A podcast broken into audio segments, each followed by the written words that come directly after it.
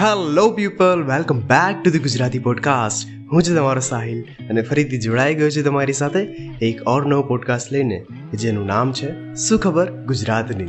આમાં આપણે ઘણી બધી એવી વાતો કરીશું કે જે ગુજરાત વિશે જાણવા લાયક છે, કે જે ઘણા બધા લોકોને ખબર નથી અને મને પણ કદાચ એમ કહેવાય ને કે ઘણી રિસર્ચ પછી જ ખબર પડી છે. તો જોડાઈ જાઓ મારી સાથે આ એક જોરદાર સફરમાં.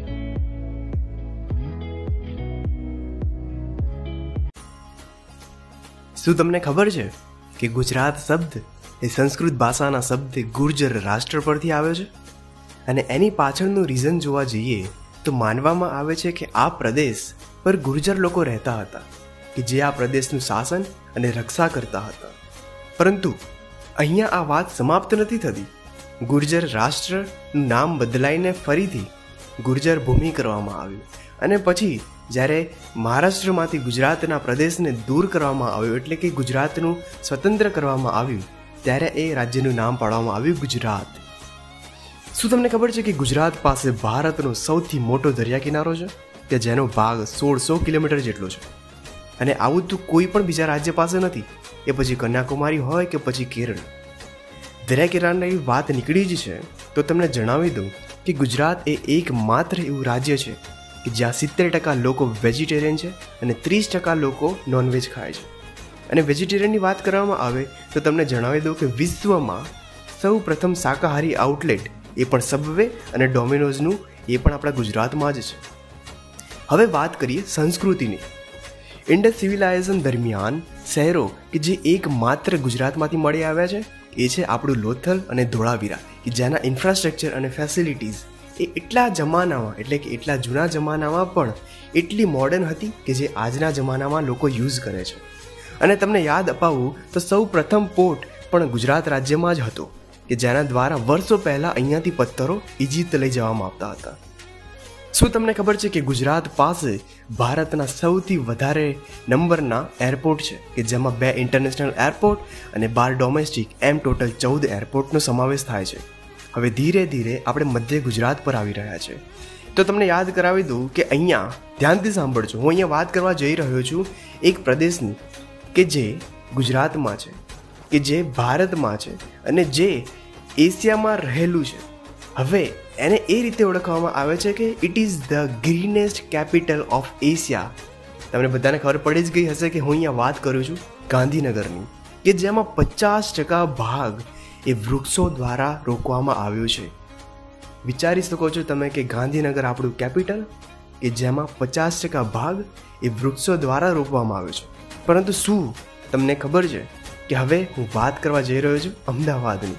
અમદાવાદ, હવે તમને બધાને ખબર છે કે હું અમદાવાદની કેટલી ઘણી બધી એવી વાતો છે કે જે મારે કરવી જોઈએ. પરંતુ હું અહીંયા વાત કરીશ એવી વાતોની કે જે તમને ખબર નથી.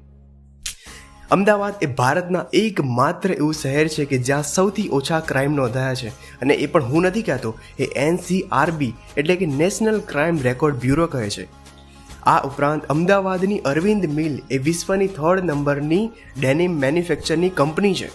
કે જે જીન્સ, આ ઉપરાંત જુદા જુદા કાપડ પરથી જુદી જુદી ક્લોથ્સ બનાવે છે.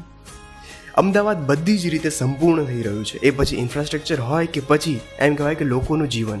અને ફોર્બ્સ દ્વારા બે હજાર ને દસમાં અમદાવાદને દુનિયાની થર્ડ ફાસ્ટેસ્ટ ગ્રોવિંગ સિટી તરીકે નોમિનીઝ કરવામાં આવ્યું. ચાલો હવે ધીરે ધીરે પાછળ ગુજરાત પર આવી જઈએ. ઉપર ઉપરથી વાત કરીએ તો Gujarat is the safest state in the India કે જ્યાં crime rate at point two છે. અને એ પણ છે ને બે હજાર બેનો જે રાયટ્સ થયા હતા ને, એને મળીને ગણવામાં આવે ને ત્યારે. હવે, એમ કહેવાય ને કે ગોવા પછી બીજા નંબરનું એવું રાજ્ય કે જ્યાં વુમન ક્રાઇમ સૌથી ઓછો છે.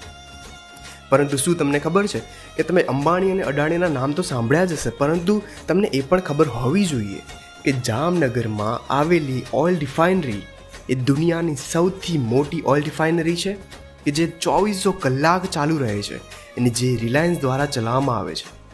હવે વાત કરીએ સુરતની.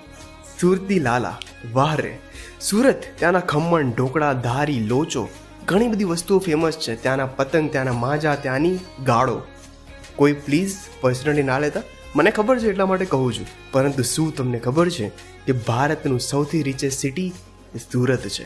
અને તમને બધાને સુરતનો વેપાર એટલે કે ડાયમંડના જે બાજાર છે, એના વિશે ખબર હશે. પરંતુ શું તમને ખબર છે કે યુએસ અને યુકેના એંસી ટકા જેટલા ડાયમંડ એ ગુજરાતના સુરતમાંથી જાય છે? હવે વાત કરીશું આપણે ગુજરાતી. ગુજરાતી હોવાનો છે ને એક ગર્વ અનુભવાય, જ્યારે જ્યારે ગુજરાતી બોલીએ ને ત્યારે. એટલા જ માટે સાઈરામ દવેને તમે ઓળખતા હશો? એમની એક મસ્ત મજાની બે લીટી કહી છે કે જે છે, દુનિયામાં માત્ર બે જ પ્રકારની જાતિ જીવે છે. એક છે ગુજરાતી અને બીજી છે નોન ગુજરાતી હવે આવું શા માટે કીધું છે એ લોકોએ? હું તમને જણાવું કે છ ટકા જેટલા દેશના ક્ષેત્રફળમાં, પાંચ ટકા જેટલા લોકો ગુજરાતી રહે છે. અને સૌથી ખાસ વાત શું છે? કે આટલા પાંચ ટકા જેટલા લોકો, એ બી ગુજરાતી લોકોએ ભારત દેશના ત્રીસ ટકા શેર ખરીદ્યા છે. ને એ પણ બે હજાર ઓગણીસની રિપોર્ટમાં લખેલું છે. પરંતુ શું તમને ખબર છે કે અગર તમે હાલ તમારી સામે પાંચ અમેરિકન લોકોને ઊભા કરી દો, તો એમાંથી એક તો ગુજરાતી નીકળશે જ. અને હવે એક જાતની વાત કરવા જઈ રહ્યો છું કે જેનું નામ છે પટેલ, અને હું ખુદ પટેલ છું, તો આ મારી માટે પણ ખૂબ જ ગર્વની વાત છે કે ગુજરાતી પ્રજા એટલી બધી પ્રખ્યાત છે ત્યાં. અને મોસ્ટલી પટેલ કે ન્યૂ જર્સીમાં ટેલિફોન ડાયરેક્ટરીમાં પોતાનું નામ દાખલ કરી દીધું છે. આ ઉપરાંત ગુજરાતી લોકો અમેરિકામાં સત્તર હજાર જેટલી હોટલ અને મોટલ ચલાવે છે કે જે યુએસએની ઇકોનોમીમાં પચીસ ટકા જેટલો પોતાનો ફાળો આપે છે. Gujarat is the only state કે જ્યાં એશિયાટિક લાયન રહે છે. એમ કહેવાય કે આ લાયન્સનું ઘર એ એકમાત્ર એવું આપણું ગુજરાત છે. ગુજરાત એ એકમાત્ર એવું રાજ્ય છે કે જ્યાં સિત્યાસી ટકા રાજ્યનો વિસ્તાર એ રોડથી ઘેરાયેલો છે. એટલે એમ કહેવાય ને કે બધી જગ્યા પર પહોંચવા માટે રોડ આપણી પાસે ઉપલબ્ધ છે. ગુજરાતની વાત કરવામાં આવે તો it is the largest producer of milk કે જેમાં મહેસાણાની દૂધસાગર ડેરી જે છે ને, એનો પણ સમાવેશ થાય છે. પરંતુ અહીંયા દૂધની વાત કરવામાં આવે ને તો હું અહીંયા વાત કરીશ અમૂલની, કે જેનું મેન્યુફેક્ચર પણ આપણે ગુજરાતમાં જ થાય છે. કે જેની વાત કરવામાં આવે ને તો એ અહીંયા માત્ર ગુજરાત નહીં, ના તો માત્ર એશિયા, પરંતુ એ પૂરા દેશ, પૂરા વિદેશમાં બધી જ જગ્યા પર મિલ્કની, ડેરીની, જુદી જુદી ચોકલેટ્સ, મિલ્ક, જેટલા બી પ્રોડક્ટ છે, બધી વિદેશમાં ફેલાવે છે. સો બીજી વાત કરવામાં આવે ગુજરાતની, તો ગુજરાત એ વિશ્વને બે મહાન પિતા આપ્યા છે.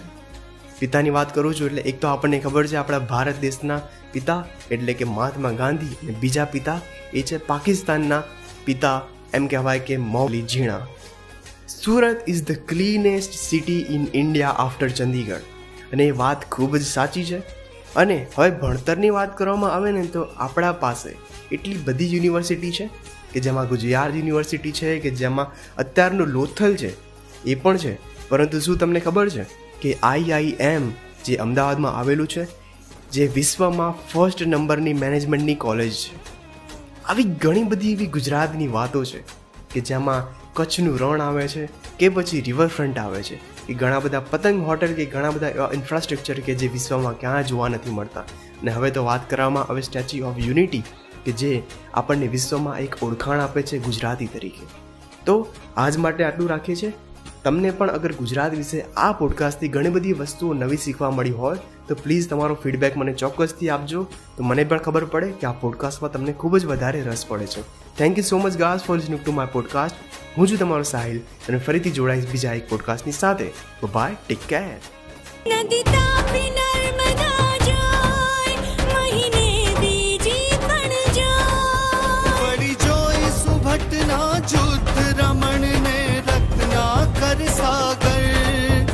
પર્વત ઉપરથી વીર પૂર્વજો દે આશીષ જય કલ સંપે સોગે સૌજાર જય જય કરવી ગુજરાત જય જય કરવી ગુજરાત જય જય કરવી ગુજરાત દીપે અરુણો